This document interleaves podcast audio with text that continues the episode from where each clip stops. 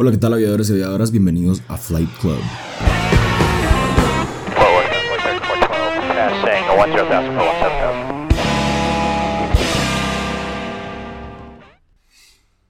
Bueno, corre y va de nuez.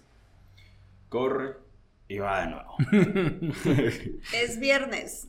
Hoy es viernes. Ay, y el cuerpo lo sabe.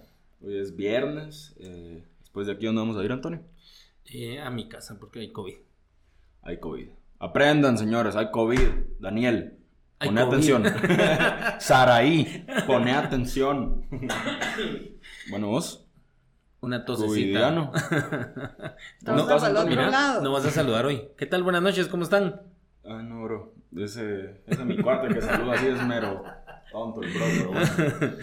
Eh, tenemos el gusto de presentar a la doctora Rodas. Doctora, ¿cómo, cómo está? Hola, estoy muy bien, José y Juan Antonio. Un gusto de saludarlos y de estar acá con ustedes. Otra vez. Otra vez, corre la de nuevo. Hay, hay que contarles. Versión mejorada. Sí. Ah, hay que contarles. Contarles, Antonio, lo que hace tu computadora que no sirve. No, no fue mi computadora, fue el, el productor aquí de audio que la semana sí, hombre, pasada ya habíamos grabado con la doctora, pero nuestro aquí productor de audio no configuró bien el micrófono, entonces grabamos solo nosotros dos, pero el audio de la doctora no. Grabaron un solos. Un saludo. Hicieron muy un solo, su primer solo. Pero era una práctica y la verdad que nos había salido muy buena. Estuvo interesante, yo creo que hoy va a estar mejor. Sí, porque ya tenemos como dudas. Más claros los temas y, ajá, y van saliendo nuevas dudas, cabal. Y probablemente seamos más concretos. Correcto. Cuéntenos, doctora, porque la vez pasada nos había contado, pero los oyentes no lo saben. Cuéntenos un poquito de su experiencia. Doctora en aviación, en ah, medicina de aviación, perdón. Sí. Bueno, buenas noches a, a todos nuestros oyentes y futuros eh, pilotos aviadores. Esperemos que haya muchos interesados en esta rama de la vida que es la aviación, ¿verdad? El que muchos tengan el sueño de volar igual que las aves. Eh, mi nombre es Idalma Rodas, yo soy médico guatemalteco. Y estudié Medicina de Aviación. Empecé estudiando en la Escuela Nacional, en el Centro Nacional se llama, de Medicina de Aviación de la Ciudad de México. Ahí hice mi primer entrenamiento, un diplomado. Estuve viviendo allá para poder hacer el entrenamiento. Eh, una escuela muy buena en la que me formó. Y luego a lo largo de los años, esto pues es de nunca acabar. Recibimos cursos de reentrenamiento cada cierto tiempo y eso me ha llevado a conocer diferentes países y diferentes eh, aeropuertos, diferentes lugares donde se desempeña la aviación. Personas. Personas, pilotos, y darnos cuenta que pues la aviación es un mundo complejo, grande y que hoy por hoy se volvió el transporte más seguro y eso ha hecho que se le dedique más tiempo eh, al área de la aviación en lo que es medicina. Ahí va una, una buena pregunta. ¿Por qué en específico aviación? ¿Y por qué no general o por qué no otra especialidad? Sí, eso es bien, bien interesante la pregunta. Y empieza desde que nosotros, José, traemos un diseño terrestre. Nuestro genoma es terrestre. Entonces, todas las especialidades te estudian al ser humano en la tierra. Cardiología, neumología, pediatría, dermatología, ¿sí? Pero cuando nos exponemos a la atmósfera, ¿qué cambia? ¿Qué cambia en la atmósfera? La presión, la Cam- temperatura. Pura pregunta de examen. ¿Qué más, jóvenes? ¿Qué más? Ayúdenlos. ¿Mm? Entonces, estamos expuestos a variables, ¿sí? De que nuestro genoma humano no viene diseñado, no viene con ese diseño de fábrica. Entonces nace la rama de la medicina de la aviación para ayudar al humano a poderse adaptar a la atmósfera. Entonces se estudiaron pues, las limitaciones del humano, cómo respira, cómo eh, funciona su corazón, cuál es su presión en la atmósfera, en, perdón, a nivel terrestre. Y entonces entendieron que al humano no lo iban a cambiar, sino que lo que necesitaban eran plataformas de vuelo adaptadas para que el ser humano pueda volar. Entonces, la medicina de aviación es una especialidad que lo que va a ayudar es al ser humano, ¿verdad?, a entender cómo funciona para poder volar. Hay una definición interesante, ¿verdad?, y que me gustaría compartírselas, y que eso abarca realmente todo lo que es la, la especialidad. Estudia las enfermedades y trastornos del ser humano vinculados al vuelo, descubriendo y previniendo diversas respuestas fisiológicas hostiles que se encuentran en el entorno aeroespacial. Y esta especialidad, la medicina aeronáutica unida a los factores humanos en la aviación, se constituye en una barrera de defensa fundamental para el sistema, contribuyendo en gran medida a la seguridad operacional aérea. Entonces, la medicina de aviación es un pilar fundamental en todo nuestro sistema de seguridad. ¿Ok? No, eh, se queda, dormiste, se, ¿verdad? Se, se, no, no, se quedaron no, no. sin es, aliento. Es que estaba analizando precisamente lo que, lo que había ahorita platicado la doctora sobre la definición, y ahí viene algo, porque no solo es para pilotos la medicina de aviación, están las tripulantes de cabina, y a pesar de que la parte de control de tránsito aéreo no está en ese ámbito de cambiar por, en altitud o algo, pero también está dentro de los registros de la medicina de aviación. Así es, es importante, me da hacer ver que la medicina de aviación abarca a todo el personal aeronáutico, no solo a nuestro piloto aviador, o sea, sino que es a todo piloto, nuestro personal hasta... aeronáutico, a todo el que está involucrado, ¿sí? Es un, una gran cantidad de personas las que están actualmente involucradas. Y más adelante, cuando veamos el tipo de licencias y certificados médicos que hay, vamos a ver la cantidad de, de personas que están involucradas. Pero por eso es la especialidad de medicina de aviación, porque es específicamente para el campo aeronáutico, ¿sí? Entonces uno recibe un entrenamiento específico para poder eh, ejercer este tipo de especialidad. Yo creo que ahí resuelve muchas dudas, porque a veces hay mucha gente que dice, pero ¿por qué me tengo que hacer exámenes para ser piloto? ¿O por qué me tengo que hacer exámenes para ser tripulante? Pero al final la condición física y, y de salud tiene que estar al cien en todas las especialidades. Ahí, decime. Muchos, por no decir todos, ya sabemos, eh, pues los que estamos en el, en el ámbito de aviación, que hay que hacernos un examen. Sí. Eh, Aprovechando, yo creo que tu pregunta iba más como un por qué hay que hacerse un examen. Ajá. Y la otra pregunta de una vez sería, ¿qué tipos de exámenes hay? Ok, si yo soy sí. controlador, ¿qué examen me hago? Si soy piloto, ¿qué examen me hago? Si soy médico, ¿cuál me toca? Y así. Antes de llegar a los exámenes, eh, es importante, ¿verdad?, la pregunta que ustedes se hacen, ¿por qué me tengo que hacer un examen médico para... el personal aeronáutico? Ahorita no hablemos solo de uno. Especialidades, es sino que en general. En general, para el personal aeronáutico. ¿Por qué, verdad? Si el chofer del bus, él no se hace ningún examen médico. Eh, otras gentes que trabajan en otros ámbitos, no se les requiere un certificado médico para ejercer los derechos de una licencia. Entonces, déjenme contarles, ¿verdad? Existe la organización eh, civil. Oye, la O A C I. Organización de Aviación Civil Internacional. La Organización de Aviación Civil. Y esta nos da un marco general.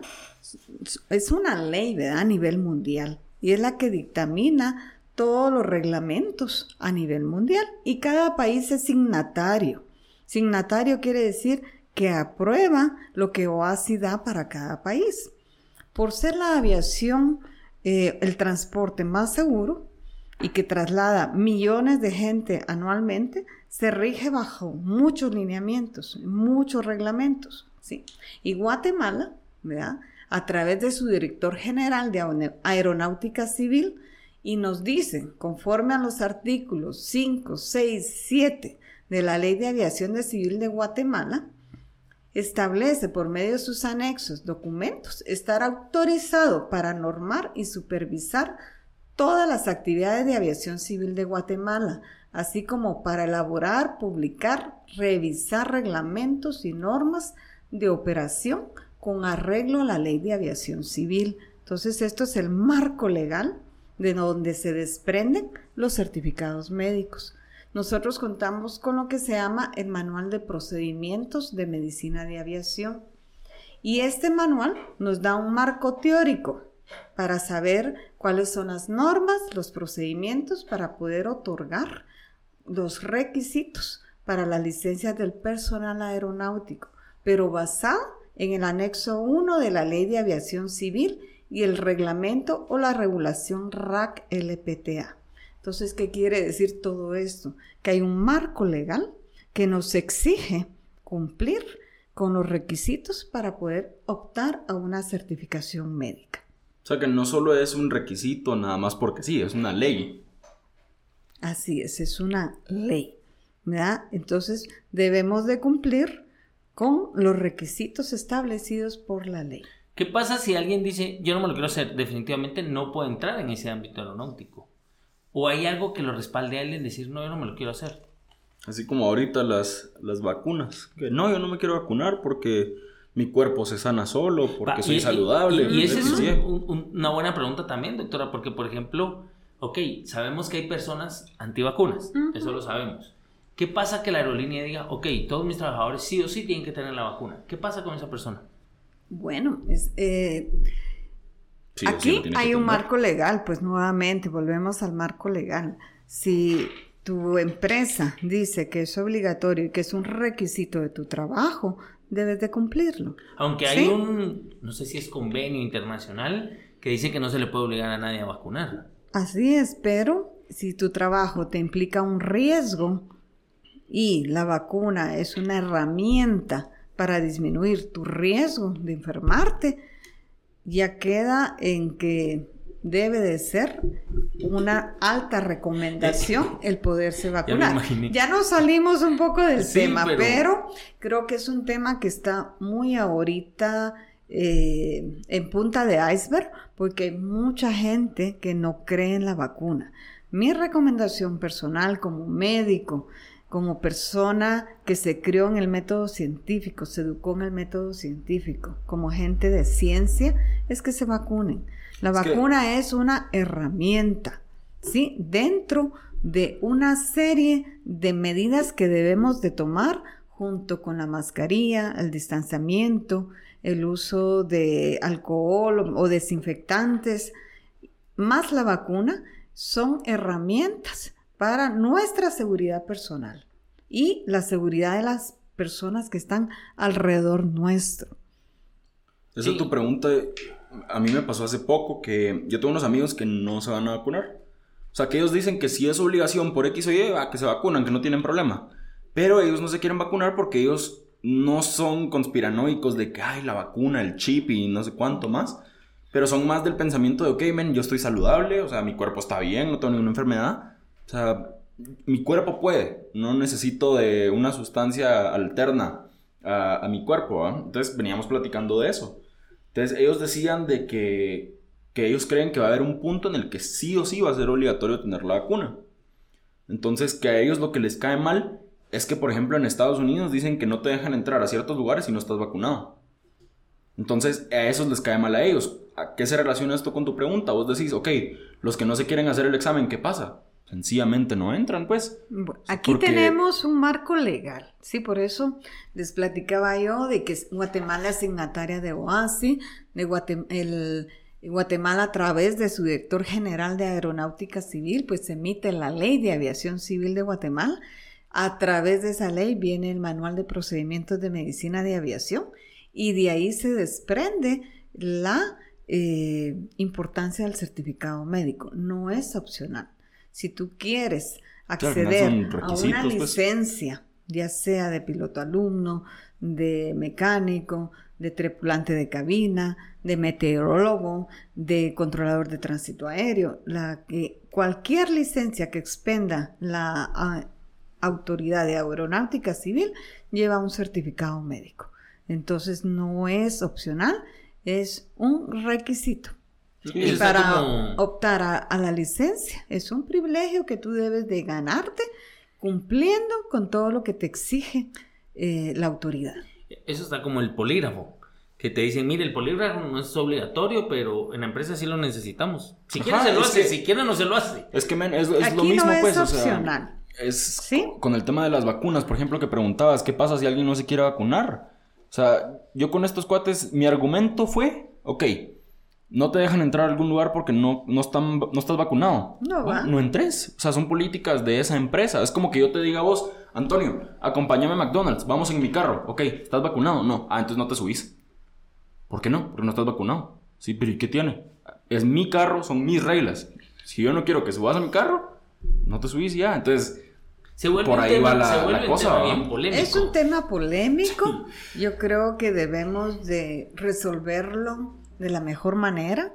Me da creer en la ciencia. Yo respeto a los que no creen en la ciencia y tienen sus creencias personales, pero los invito a que revisen estadísticas, que revisen estudios confiables y que revisen la historia, ¿sí? Hoy por hoy, nosotros somos producto de la ciencia. Dígame, ¿alguno de ustedes si ha visto un niño con polio, con difteria, con tosferina, con tétanos, incluso con sarampión? Porque eso se logró con las altas coberturas de vacunación, ¿verdad? Erradicar enfermedades es con altas coberturas de vacunación. Entonces, hay, cada quien tiene sus propias conjeturas, cada quien tiene su propio speech, su propia eh, sistema de pensamiento, uh-huh. Es respetable. En lo que es aviación, F A A, que es la Administración Federal de Estados Unidos, de, de la F A A, emitió un comunicado para todos los pilotos que se vacunen. Sí o sí. Que no, es altamente recomendado. Ah, ok, ok. ¿Sí? Sí, es que al final altamente recomendado. Sí, no, eso es no, lo que te digo. No, o sea, es eh, de que si... Es, es como O A C I, las reglamentaciones de O A C I son recomendaciones. recomendaciones sí. Te recomiendo que sí. hagas esto. Si pero no, si no lo haces... Pero si no cumplís, ya sí, son otros veinte entonces, pesos. El... nadie te va a recomendar algo que no tiene un fundamento científico. ¿Sí? Entonces, la vacuna ha sido muy controversial, creo que no es tema de este, de este momento, pero eh, yo sí los invito, la gente que no se ha vacunado, que busquen la forma de vacunarse. Es una herramienta para protegernos de una eh, enfermedad, no es que no nos vaya a dar. Probablemente, como decías tú, mucho su sistema inmunológico es muy bueno. Es suficiente. Ajá. Y va a ser suficiente. Pero entonces que no se vacunen ni contra polio, ni contra difteria, ni contra tosferina, ni contra tétano, ni contra ninguna enfermedad, porque su sistema inmunológico va a ser suficiente. Entonces no suena lógico, ¿sí? Entonces tenemos que actuar un poquito con lo que es la, la ciencia, ¿verdad? Yo soy ciencia y estoy educada bajo la ciencia, hacemos ciencia todos los días, entonces debemos de confiar en la ciencia. Solo regresando a la pregunta que, que le había hecho al inicio, ¿qué tipos de certificados médicos hay? ¿Y cuál, qué diferencia según cada rama, digamos, de la aviación hay? O sea, bueno, un piloto, ¿qué examen se tiene que hacer? ¿Un controlador cuál? ¿Un mecánico bueno, cuál? Entonces, hay, hay algo interesante, ¿verdad? Que hemos estado trabajando recientemente un poquito más con los alumnos, ¿verdad? Con los pilotos alumnos, porque son quienes más... tienen dudas al inicio porque es su entrada al, al, al, al mundo aeronáutico. Sí, es su entrada, ¿verdad? Al tener que hacerse su examen médico, qué me van a hacer, eh, cómo va a ser. Y pues hay quienes les meten más miedo de lo normal. eh, cuando yo eh, me contacta un, un, un piloto alumno, ¿verdad? Pues parte de, de explicarle es decirle qué va a hacer, ¿verdad? Entonces, ¿por qué? Para iniciar su curso es necesario hacer su evaluación médica, ya su curso en práctica. ¿Por qué? Porque necesitamos determinar si cumple con los requisitos psicofísicos establecidos en el Manual de Medicina de Aviación de Guatemala para poder operar con seguridad. Volvemos a repetir la palabra seguridad, una aeronave y desempeñar con seguridad sus funciones y optar a una certificación médica clase dos. ¿Sí? Entonces, pilotos alumnos, certificación médica clase dos. Entonces, tenemos tres tipos de certificaciones en Guatemala. Tenemos la clase uno, dos y clase tres. La clase uno es para nuestros pilotos del transporte comercial de ambas ramas, rotativa y ala fija. La clase dos es para piloto alumno, piloto privado, tripulante de cabina. La clase tres es para mecánicos, controladores de tránsito aéreo, meteorólogos, A I S. Ok, y supongo que para controladores también. Sí, sí controladores ah, de perdón. tránsito aéreo es clase tres. Okay. ¿La diferencia entre estos cuál es? Hay varias diferencias. Uno es el tiempo de validez, ¿sí? La clase tres y dos dura un año su examen médico y la clase uno cada seis meses. Entonces, una es el tiempo de validez. Dos es eh, los requisitos que se piden. En, en unos son menos, en otros son más. Para ponerles el ejemplo que estamos trabajando con pilotos alumnos, cuando es su primer examen, ¿verdad? Se les pide una serie de exámenes médicos que es para comprobar que estén aptos y que estén sanos. Entonces ahí empezamos que se les solicita entre sus exámenes médicos una audiometría, una radiografía de tórax, un electrocardiograma, exámenes de sangre y una evaluación médica que es un poquito más detallada. Cada cosa que hacemos tiene un porqué. Cada examen que se pide tiene un porqué. Porque necesitamos saber que estén saludables para poder estar en altitud y poder estar a más de diez mil pies. En, en algún momento este tipo de exámenes, bueno, no el tipo, sino que los requisitos cambian de país en país. Sí cambian, ¿verdad? Hay países que son más laxos, un poquito menos. Hay países que son mucho más complicados. Sí, era lo que le comentaba la semana pasada, que ¿sí? En mi caso, por ejemplo, nosotros nos hicieron encefalograma. Entonces hay países, también depende la institución a la que vas, el tipo de operación que vas a hacer. No es lo mismo ser un piloto civil que un piloto militar. No es lo mismo eh, estar en una institución más eh, informal que formal, ¿sí? Entonces, y también depende la eh, autoridad aeronáutica de cada país. Entonces, sí, hay cambios de acuerdo a las circunstancias, de acuerdo a ciertos factores. Entonces, hay países que es mucho más intenso, puede durar el examen médico un día completo o dos días. Wow. ¿Sí? Sí, el que me hizo duró dos días. Sí, claro. son, son exámenes mucho más extensos. Y depende mucho, a veces son eh, grupos muy pequeños los con los que se van a trabajar. Por ejemplo, cuando son becas o se está escogiendo personal para calificarlo a un nivel muy alto, entonces estás escogiendo gente sumamente eh, apta, que no tenga ninguna limitación se médica. Se vuelven más estrictos los exámenes. Y los exámenes son muy estrictos. Yo tengo una pregunta muy personal, porque ahorita se me vino a la cabeza algo que platicamos cada la semana pasada, y es de por qué recomendamos, eh, los que estamos aquí hoy presentes, uh-huh. eh, que se hagan el examen médico antes de empezar con sus estudios, o a mitad de sus estudios tal vez, para ver si son aptos o no. Sí.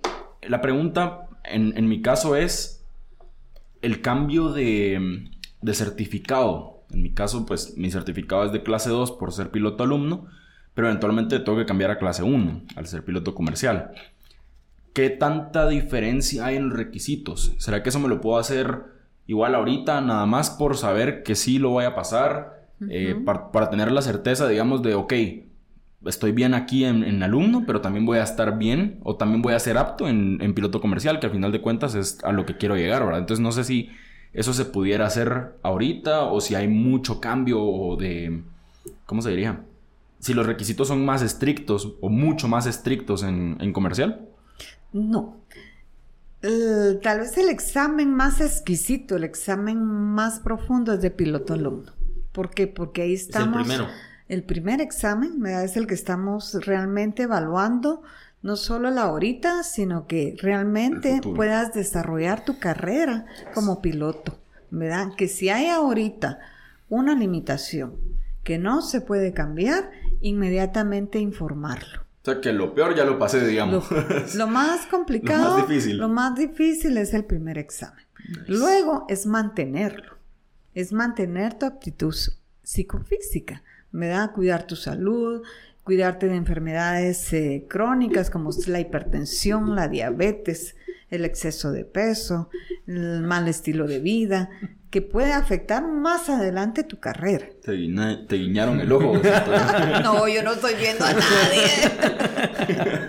Estoy flaco vos. El, el, el examen médico de piloto alumno nos tomamos un tiempo más. A veces me dicen cuánto nos vamos a tardar, más o menos tardamos una hora, hora y media, ¿sí?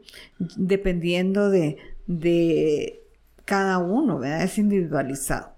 Incluso, comentábamos también, durante el examen médico uno puede encontrar ciertas anomalías que necesita hacer exámenes complementarios, ¿verdad? Si veo que no ves bien, te voy a mandar al oftalmólogo. Si no cumples con los requisitos audiovisuales y necesitas corrección, pues te vas al oftalmólogo, te hacen tu lente, regresan con, con alguien nosotros. Que sí sepa. Sí, con un oftalmólogo que es un médico dedicado al área.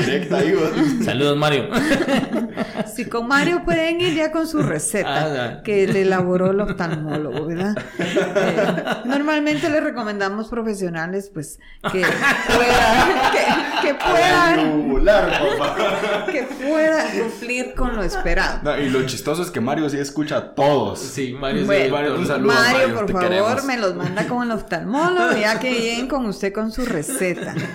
¿Por qué? Porque el oftalmólogo es el médico entrenado en evaluar el ojo, y el ojo es tan importante en la aviación, sí. ¿Por qué?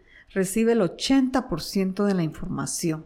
Entonces necesitamos que ese ojo cumpla en visión cercana veinte veinte, en visión intermedia veinte veinte, en visión distante veinte veinte, que esté alineado en ambos ojos, que no afecte la profundidad, que el ojo integre bien las imágenes, porque es lo que le va a dar la percepción de profundidad, que nos vea bien colores, porque en, en aviación los colores son sumamente importantes. ¿Cuáles son los colores importantes, Juan Mario? ¿Eh? No Juan te Antonio. Me extraño, papá. Verde, blanco y rojo. Eso, bravo. Entonces eh, necesitamos...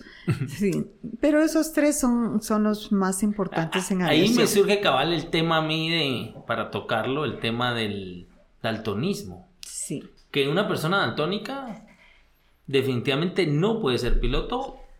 Puede aplicar a control, puede aplicar a tripulante o puede aplicar a otra especialidad. Solo, perdón, hagamos ahí la, el paréntesis para no meter en miedo a las personas que no tienen veinte veinte. Uh-huh. No necesariamente, según lo que platicábamos la semana pasada, no necesariamente tienen que tener veinte veinte. O sea, pueden usar sí lentes. Sí o sí pueden usar lentes. Sí. O sea, está o sea, la excepción. Sí, era lo que, que yo no, te decía. Para que no se sí, asusten. Sí, si no llegan a, a las normas, a los estándares, se les manda con el oftalmólogo. Por eso era que hablábamos del oftalmólogo. ¿Y con, con lentes ¿Y hay alguna con restricción? Con lentes pueden volar.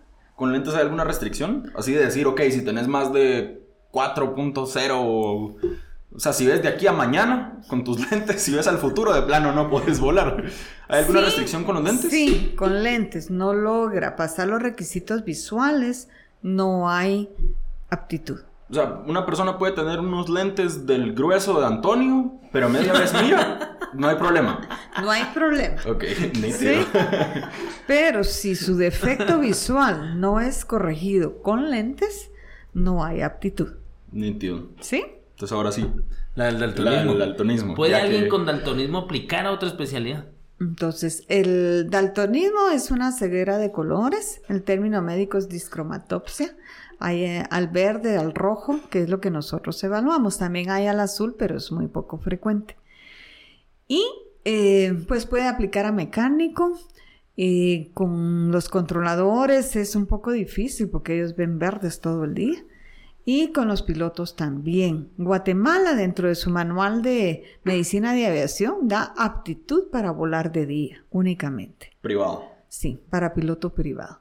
De ahí, el resto de países tienen su propia reglamentación y no les dan aptitud para vuelo. O sea, en otras ni palabras... ¿Mm? Ni privado. Ni privado. En otras palabras, en Guatemala es, ok, sí puedes ser piloto de día, pero por hobby. Ajá, punto. Así es. O piloto privado, ¿verdad? Hasta donde llegues como piloto privado, únicamente.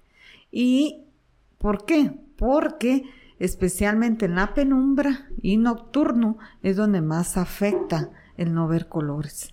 Mucha gente me dice, mire, ese es verde, ese es rojo, pero Esto se encontró como una causa de accidentes. El no distinguir las pistas, el confundir una pista con un cerco, el confundir una pista con el mar, porque son diferentes tonos, ¿sí?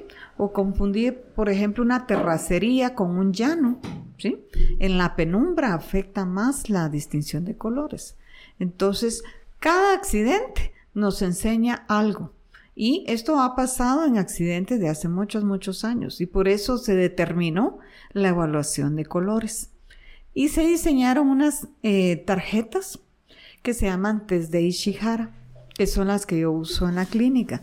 Son un, unas tarjetas estandarizadas, no las inventé yo, sino que es un eh, examen autorizado para evaluar colores. Y son veinticuatro diferentes eh, láminas, y si el usuario falla más de cuatro, no es no apto. Entonces, ahí no hay vuelta atrás, ni porque, ay, me confundí, ni... No, no, no. Más no, de cuatro no apto. No es no apto, ¿sí? O sea, que tienen chance de fallar tres. Tienen fa- de fallar cuatro. Ah, sí, pues cuatro. Sí, pero normalmente, sí, normalmente el que no ve colores falla en todas, ¿verdad? Eh, nos dice dos, que son las rojas, porque todos los tonos verdes no los ven. Entonces, esto se diseñó para realmente...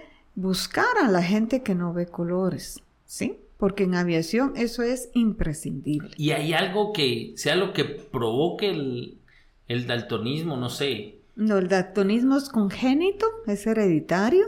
Viene en un gen heredado por la madre y solo lo padecen los hombres. Eso me pareció muy loco. Sí. Pero lo hablábamos la semana pasada, uh-huh, y decía que el, la mamá es la portadora. La, la portadora. Gen, pero ¿y en el ningún hombre? Momento a la, la mujer, mujer puede la tener, no. Ah, ni sus hijas. O sea, las mujeres no pueden ser daltónicas. No. Pueden ser por otras causas, pero no genético, no hereditario. ¿Sí? Y eh, por, por ahí hace poco platicábamos con alguien de unos lentes que han diseñado para ver eh, colores. Mejora un poquito la percepción del color, pero no están autorizados en, en aviación, ¿sí?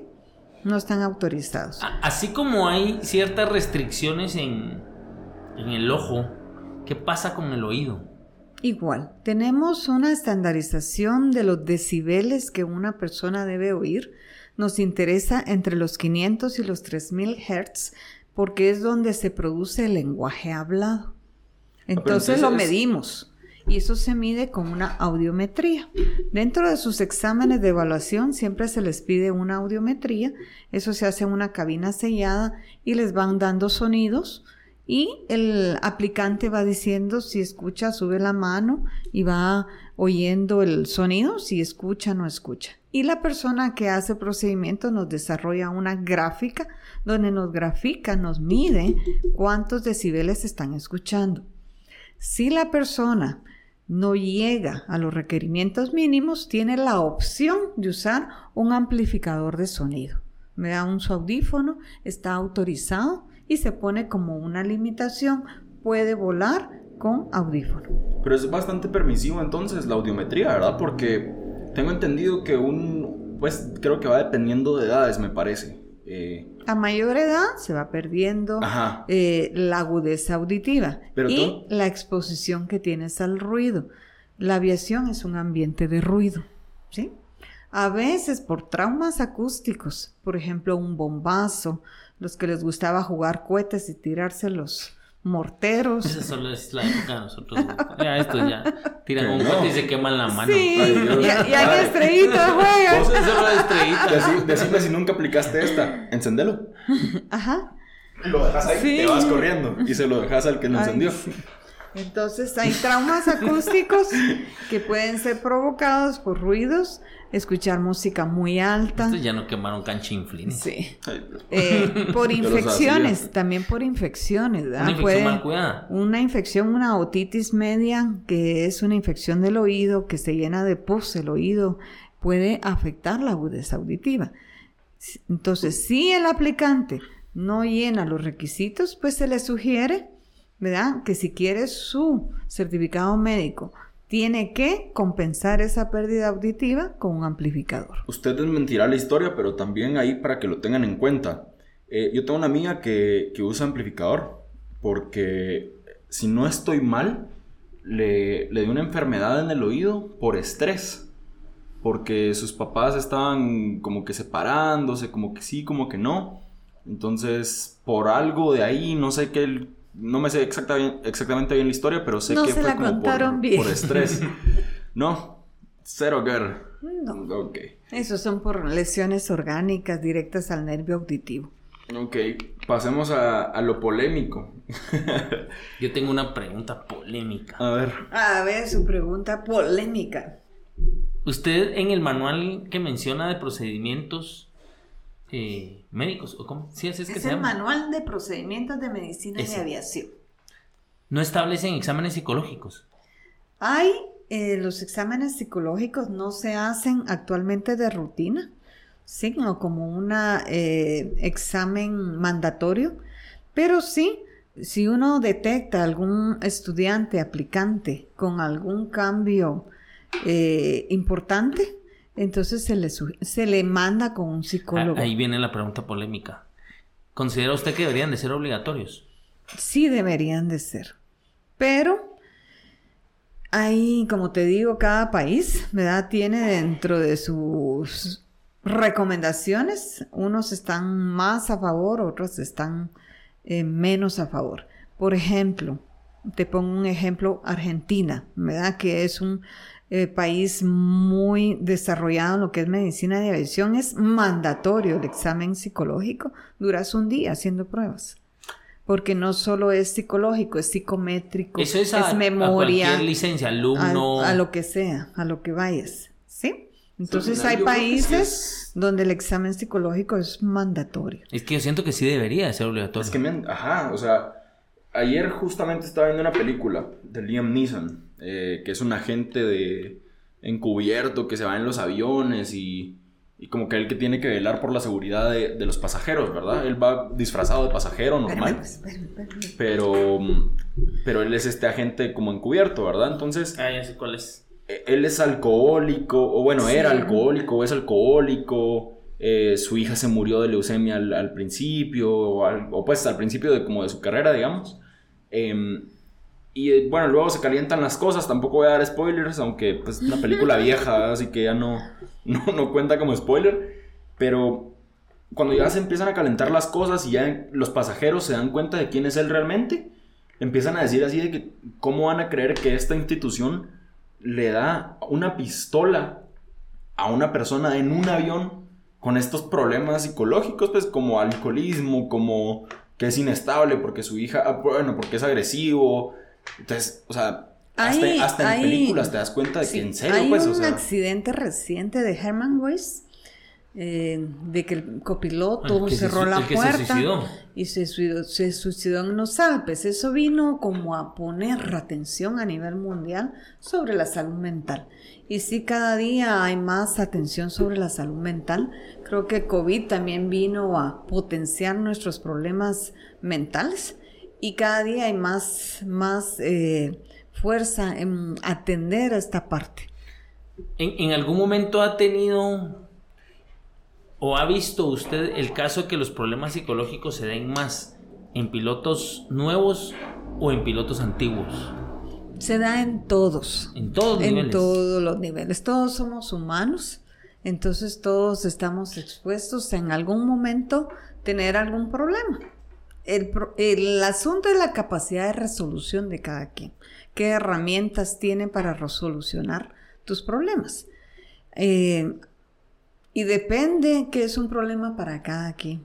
Actualmente hay mucha gente que está expuesta a pérdidas por COVID, tanto de familia, pérdidas amigos, económicas, pérdidas de trabajo.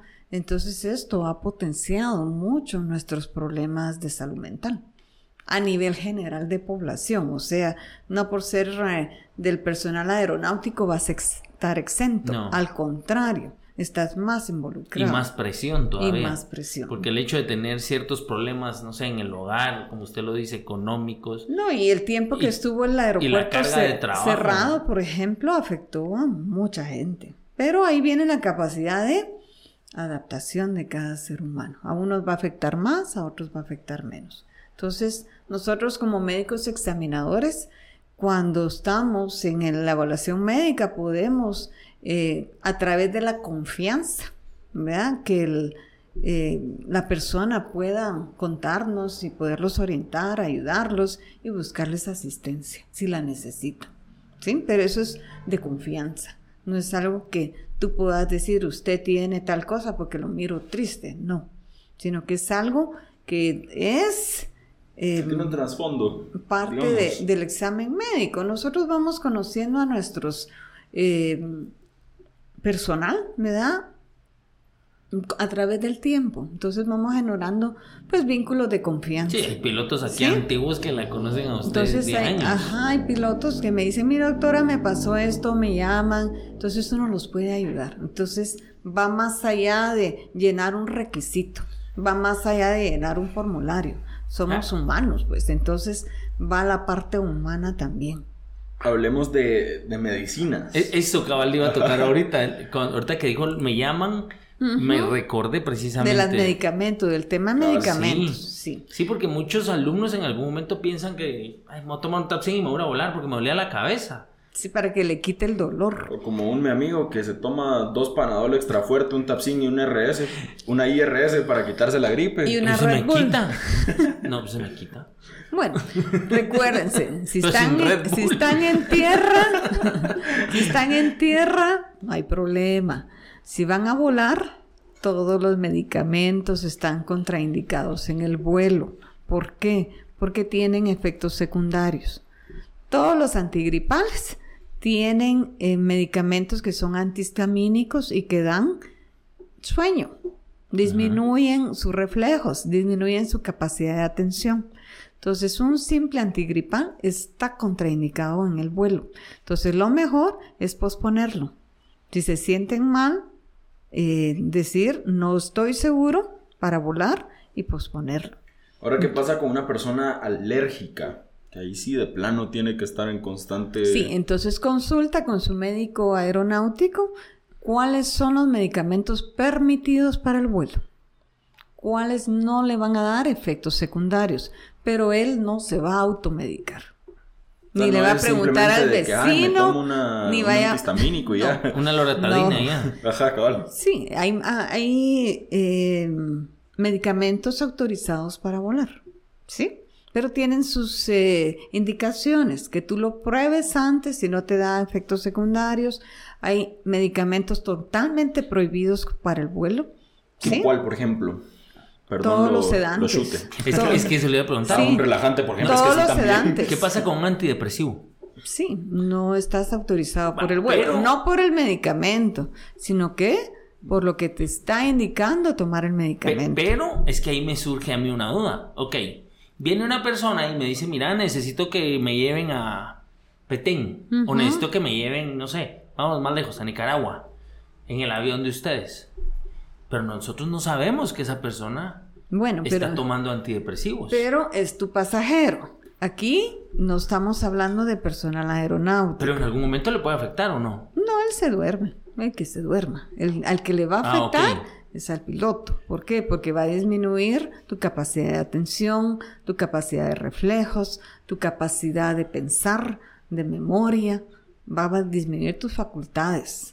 Entonces, el donde no está autorizado es en el piloto. Ya, o sea, no es que se vaya a dañar tu cuerpo, digamos, o algo, que te, ¿sí?, te, vaya, que te vayas a morir o algo así. O sea, sí, es más es, para el piloto. Es para, para estamos hablando de, del que tiene un certificado médico, mm, ¿sí?, para ejercer los derechos, los privilegios de su licencia. De él estamos hablando. Ya el pasajero. El pasajero. Que haga y deshaga. Me, sí, ya las aerolíneas se encargan de bajarlos y no se comportan, ¿verdad? Sí. No, pero por ejemplo, le hablaba de un vuelo privado, que en un vuelo privado al final más solo el piloto y a veces el pasajero. Y a veces, digo, o sea, también el piloto en ese caso, que es un vuelo privado, sí lleva como la responsabilidad de ir viendo que el que va a la par vaya bien, que se sienta bien. Si no, a la hora de cualquier emergencia, pues pide sí, aterrizar. Yo, eh, sería tema de otro podcast a hablar Ahí. un poquito de emergencias de vuelo. Ese está, ¿no? Sí. Buenísimo. Es otro tema. Mira, hoy estamos solamente con los Con los bien. certificados, no, y pero está bien porque... si no salimos a, a mañana. Se alarga, dice la doctora. Se alarga, ¿verdad? Hay muchos temas que, que discutir interesantes y todos creo que nos debemos de informar, preparar, porque de, en este mundo estamos. Entonces... Hay otro tema ahí que preguntan mucho, los famosos tatuajes. Ah, interesante. En, cuando llegan conmigo, ¿verdad? Empezamos la evaluación médica y una de las primeras preguntas cuando empiezo su evaluación médica es: ¿tiene marcas corporales, cicatrices, tatuajes, piercings? Solo un Deadpool. Salgámonos de tema un, un ratito. ¿Qué le pareció ese Deadpool? Muy bien hecho. Muy bien hecho. No, ese no está bien hecho.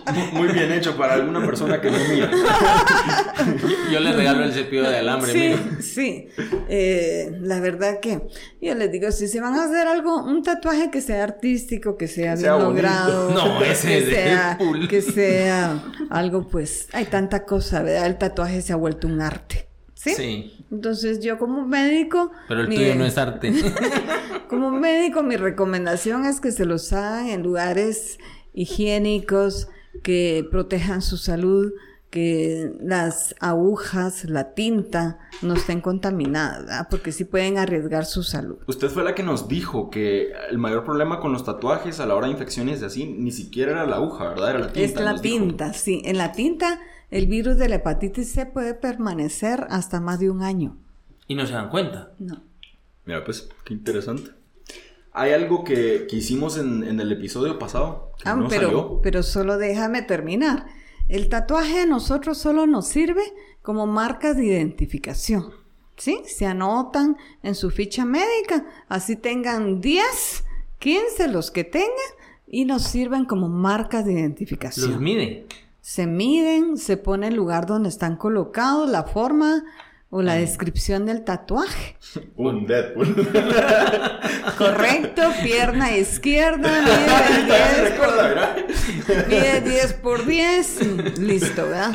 Entonces parece nos sirve... que llegue el otro con todo el brazo también. Cabrón. Se pone manga completa, brazo derecho. Entonces realmente son marcas de identificación que esperemos nunca me llamen para preguntar por ellas.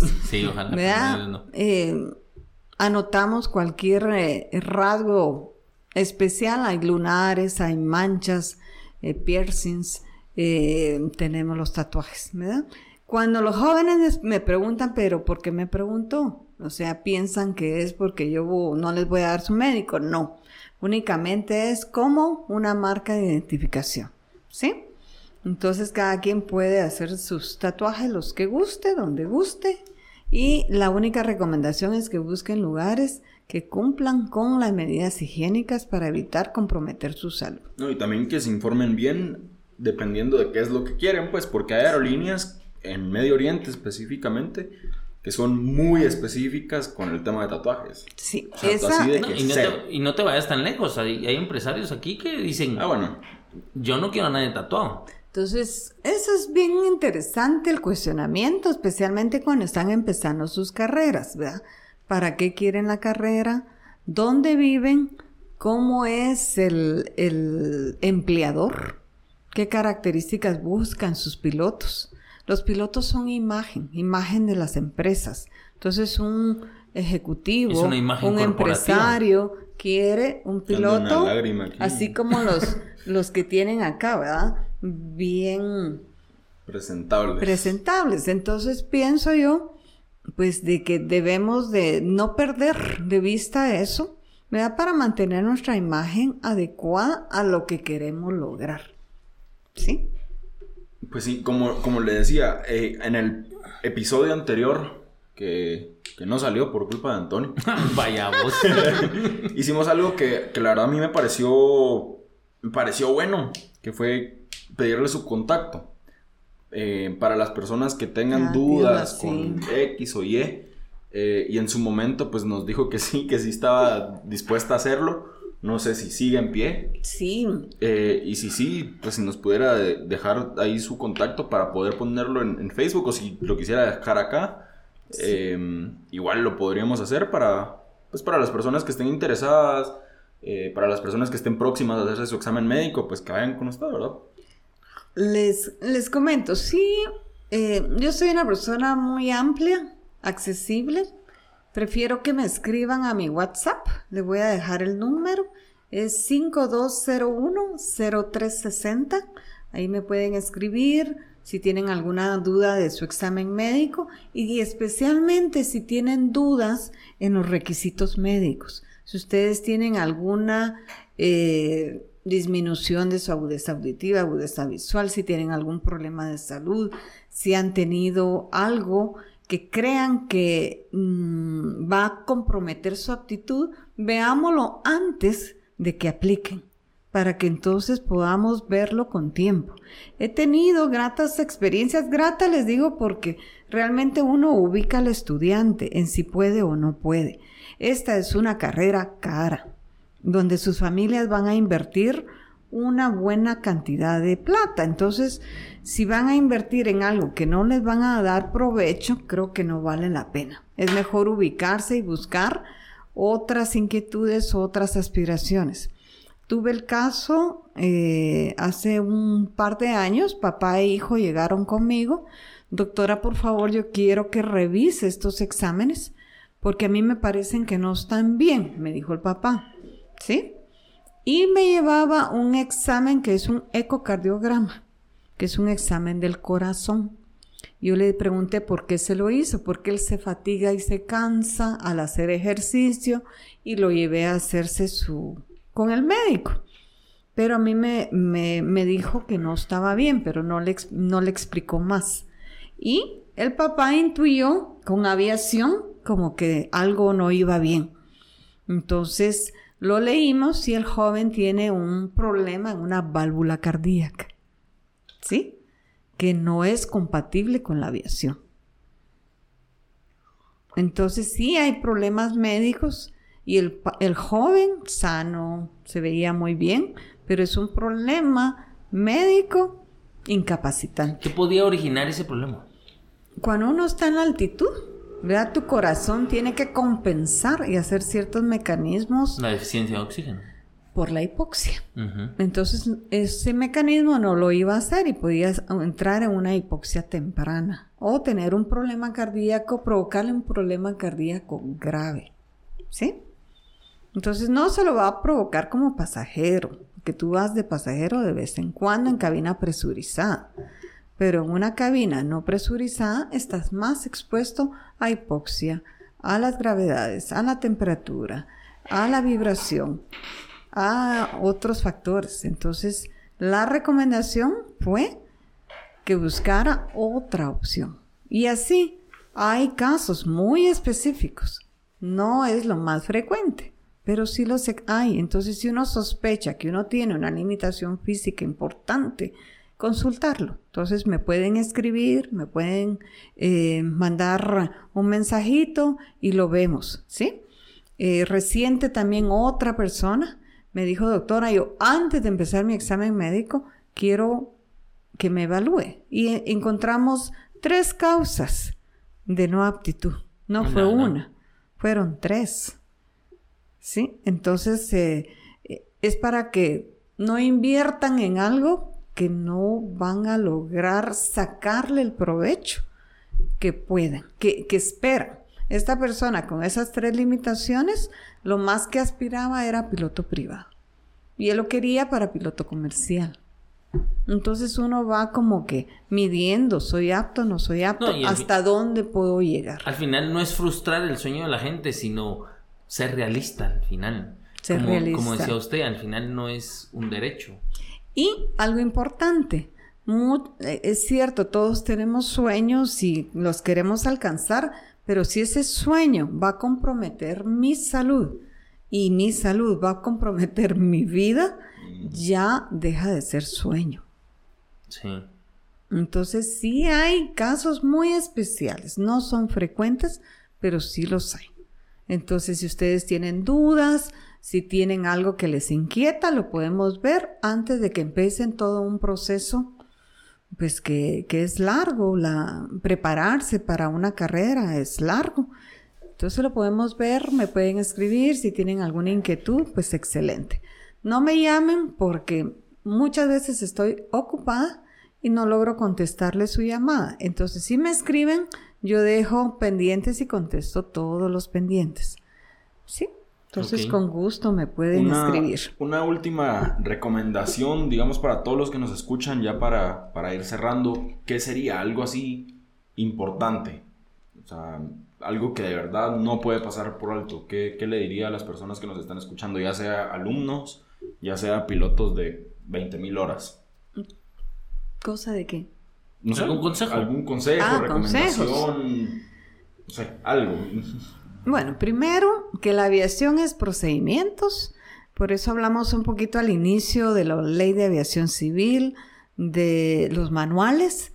Entonces, que debemos de cumplirlos, ¿sí? Si empezamos por cumplir lo que nos piden, los requisitos, todo se va como debe de ser. Tranquilo, todos estamos eh, cumpliendo con lo que se nos pide.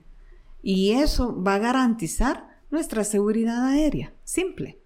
Y ahí sí que usted lo dijo, seguridad aérea, porque no solo es de uno, es de, es de todos. Es de todos. Entonces, si entendemos de que esto tiene un porqué, de que la doctora le da una lista de exámenes, porque hay un porqué, porque necesitamos demostrar su aptitud psicofísica. Entonces, muchas veces el comentario es: ¿y para qué quiere esos exámenes? ¿O por qué me tengo que hacer esos exámenes? ¿Eso de qué va a servir? ¿Y eso de qué es? Entonces, cuando tenemos la oportunidad, pues se los podemos detallar, explicar para qué es cada cosa, ¿sí? Pero a veces no tenemos el, el tiempo o, o la oportunidad de hacerlo. Pero la evaluación médica es un pilar muy importante en toda la seguridad operacional aérea. Si nuestro piloto está sano, vamos a garantizar una mejor operación aérea. Vamos a evitar que ese piloto se nos incapacite en vuelo. Vamos a evitar de que se pare una operación aérea por un problema de salud del, de cualquier personal aeronáutico. Sí, al final no nos vamos a poner en riesgos. Lo vamos a disminuir. Sí. Sí. Nos vamos a disminuir. Bastante. Por eso al principio eh, les decía, ¿verdad? El, la, la medicina aeronáutica es una defensa en todo este sistema, ¿verdad? Porque es lo que nos va a ayudar a identificar riesgos que podemos modificar. Pero cuesta trabajo. Nos ha costado mucho trabajo, nos ha costado que... Eh, lleguemos contentos a hacernos el examen médico, ¿verdad? Porque es un provecho para cada uno de nosotros saber cómo está nuestra salud y sentirnos satisfechos con ella. Yo, eh, cuando su examen visual lo, ve, lo hacen perfecto, les digo, puede confiar en su visión, puede confiar en lo que está viendo. A mí me dijo, puede confiar en sus lentes, están bien graduadas. Sí, ¿viste, ah? Así es, puedes confiar, ¿verdad? Entonces, pero ¿qué pasa? Eh, a, a veces... Daniel le digo, puede confiar en su instinto, chato, porque la vista así, ¿no? ¿Qué pasa si un piloto no tiene una buena visión? Entonces yo les digo, usted volaría con un motor al ochenta por ciento de su capacidad y el otro al setenta por ciento. ¿Lo haría? No, no lo hacen. No lo hacemos, ¿verdad? Entonces igual, nuestro cuerpo humano necesita estar lo mejor posible para en cualquier momento nos saque de apuros, pues, esté listo al cien por ciento. Entonces las recomendaciones es cumplir con lo que se les pide, cumplir con un buen estilo de vida, ya cuando tengan su licencia, ¿verdad? Cuidar sus licencias. Depende de su estado de salud, tener su licencia médica, tener su certificado médico. Buenísimo. Informarse, educarse. Coman frutas y verduras. Agua pura. En inglés hay una frase que dice, one apple a day keeps the doctor away. Ahí está. En está. Español es una manzana al día, mantiene al doctor lejos, pero no suena bonito. Entonces, bueno, en inglés no suena más. Con, conmigo más obligatorio bonito. Tienen que llegar aunque no quieran. Aunque se coman quince manzanas ah, sí, al sí, día. Tienen que llegar, sí. Bueno, muchísimas bueno, gracias, doctora, por, por habernos acompañado otra vez. Agradecemos ahí por su tiempo, doctora, por estar ahí al pie con nosotros para poder volver a grabar. La verdad que muy interesante, y creo que vamos a dejar pendiente el, precisamente el tema que dijo. Sí, emergencias. Emergencias. En vuelo, ¿verdad? Hay, vuelo. Bast- hay muchos temas, la verdad que sus uh, oyentes pueden ir a, incluso pidiendo temas que les interese, porque eh, cada quien necesita a veces diferente información. Sí, claro. Entonces, la idea es compartir la información, compartir el conocimiento, porque entre mejor informados estemos, podemos tomar, tomar mejores decisiones.